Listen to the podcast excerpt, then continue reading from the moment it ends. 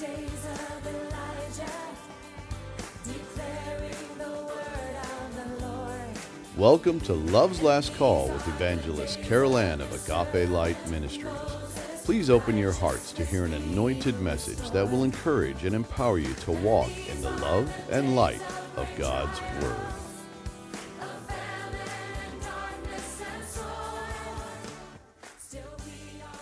Beloved, we are in our current study entitled, Tickled Ears and Broken Cisterns.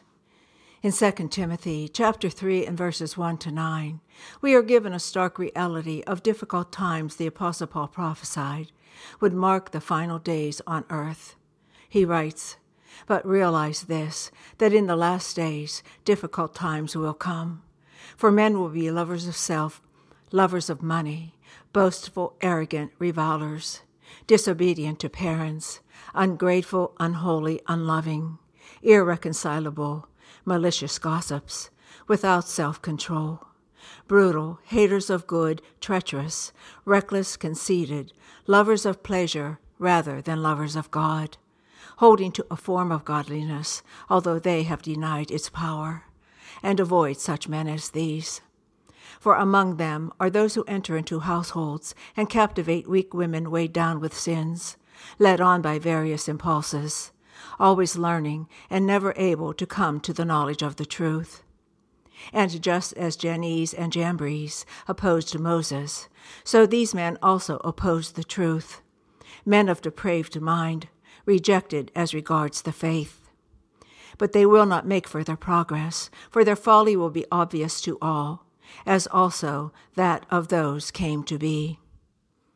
Beloved, in this profound and prophetic passage of Scripture, valuable insight is given to the sorrowful dilemma we are facing in the Laodicea church of today. For as we are given Holy Spirit understanding in its full context, it becomes clear that the company of people Paul was describing was not the general population of the world, even though we certainly see the self-centered and wicked traits among them as well. But he was specifically addressing those who were in the church, with special emphasis on the leaders who he compares to Jannes and Jambres, who were magicians in Pharaoh's court. These counterfeiters mimic the true miracles performed by Moses in revelation of the God of Israel, for they were servants of Antichrist, of which Pharaoh stood in type and symbol. Paul used these impostors as an illustration of a widespread and active rejection of God's inerrant word of truth in the last days, as well as the counterfeiting of that truth. In verse five of the Second Timothy three account, Paul warns that the perpetrators of these falsehoods and deceptions would hold to a form of godliness, but that they would deny its power. The Greek word for form in that passage is morphosis. The lexical aids to the New Testament defines morphosis as the mere semblance or appearance of a thing.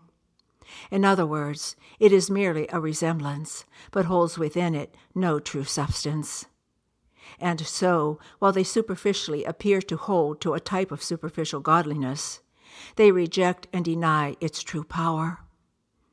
The Greek word for that power is dunamis. Dunamis is the miracle-working force of God that raised Christ from the dead in eternal life resurrection reality.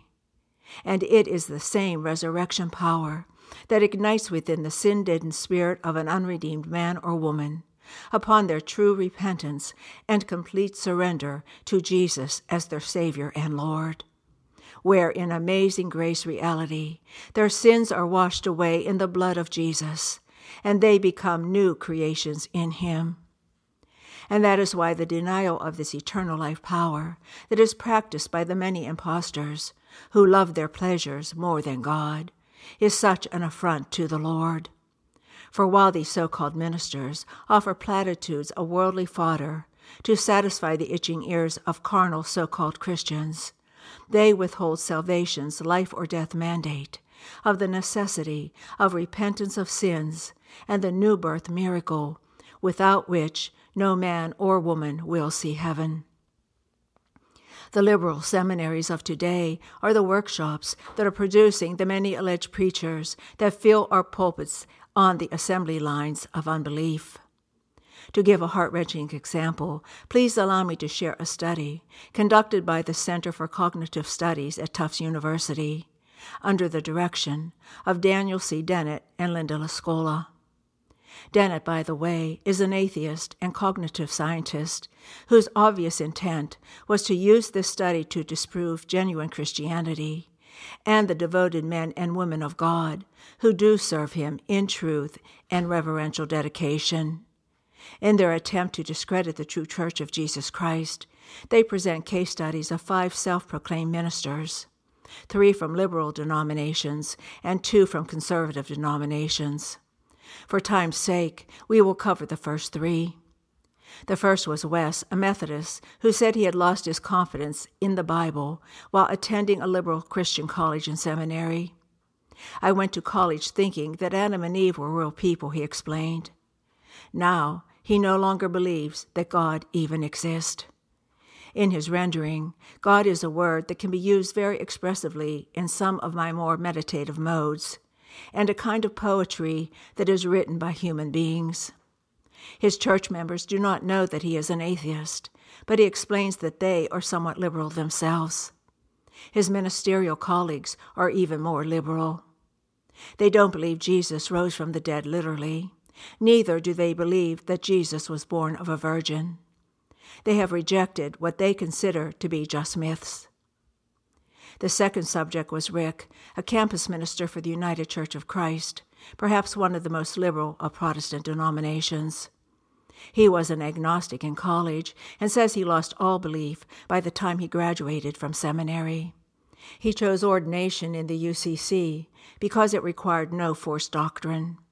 And even as he graduated from seminary, he knew that he did not believe in the traditional foundation of the Christian faith, or, in his words, all this creedal stuff about the incarnation of Christ or the need for salvation. But he remained in ministry nevertheless. In the pulpit, his mode is to talk as if he does believe, because, quoting him, "As long as you are talking about God and Jesus and the Bible, that's what they want to hear. You are just phrasing it in a way that makes sense to them." But language is ambiguous and can be heard in many different ways.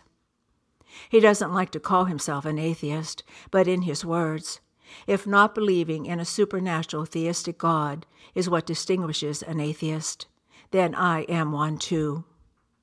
Then there's Darrell, a Presbyterian who sees himself as a progressive-minded pastor, who wants to see his kind of non-doctrinal Christianity given validity in some way. He acknowledges that he is more a pantheist than a theist, and thinks that many of the more educated members of his church hold to the same liberal beliefs as his own. And those beliefs, or more appropriately unbeliefs, are stated clearly in their own statements, which are, "I reject the virgin birth. I reject substitutionary atonement. I reject the divinity of Jesus. I reject heaven and hell in the traditional sense, and I am not alone." Amazingly, Darrell is candid about the fact that he remains in his ministry largely for financial reasons. It is how he provides for his family. Beloved, the forthright and yet heart-wrenching analysis of these three pastors exposed some of the ungodly mindsets of these men, who as spawns of Satan have been masquerading as pastors in mainline denominations and doing it under the mantle of ordained ministers of God.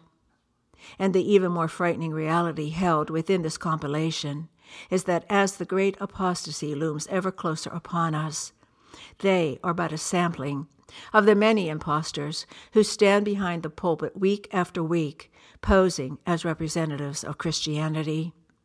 They speak in the name of God, Jesus, and even the Holy Spirit, but when pressed, by their own admission, they don't believe, among other foundational beliefs held within true Christianity, in the virgin birth of Jesus, or a literal resurrection.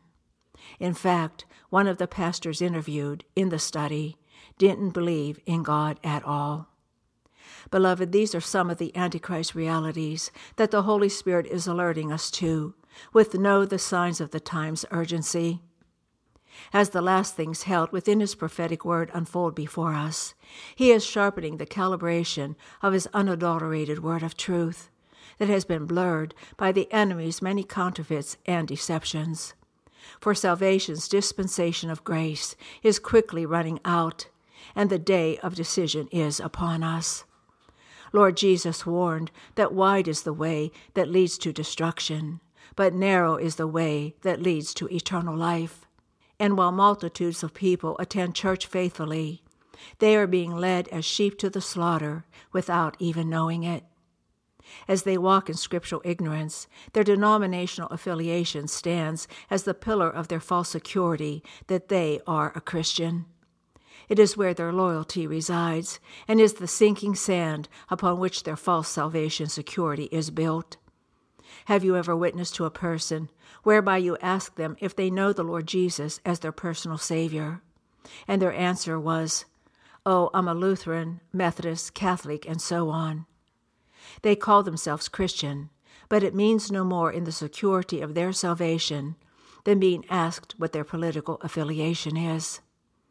And if they do not repent and with all their heart turn to Jesus, the Savior of their souls, who alone is the way and the truth and the life, oh, how great their fall will be when on the day of judgment Satan's claim upon them comes crushing down, and they are carried into the forever pit of hell along with him.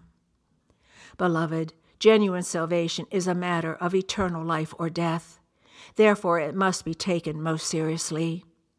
There is no room in God's plan of salvation for the generic versions of death's escape from sin's consequences that God's adversary has orchestrated.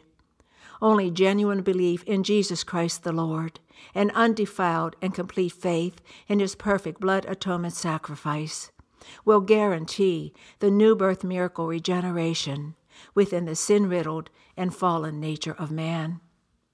And is Satan's passionate objective to usurp the one true and only God of all creation, and to deceive as many as he can into worshiping him instead, continues to drive him. He spreads his deceptions like a deadly serpent through the many false ways he has orchestrated to lead men away from the truth that alone will save them. In our next message, we'll address what it means to be a genuine Christian and the new birth miracle that guarantees the promise of eternal life in Jesus Christ the Lord. We will also continue to expose the many counterfeits of salvation's truth and how to recognize them. And so, until next time, beloved, and as always, I bid you his agape.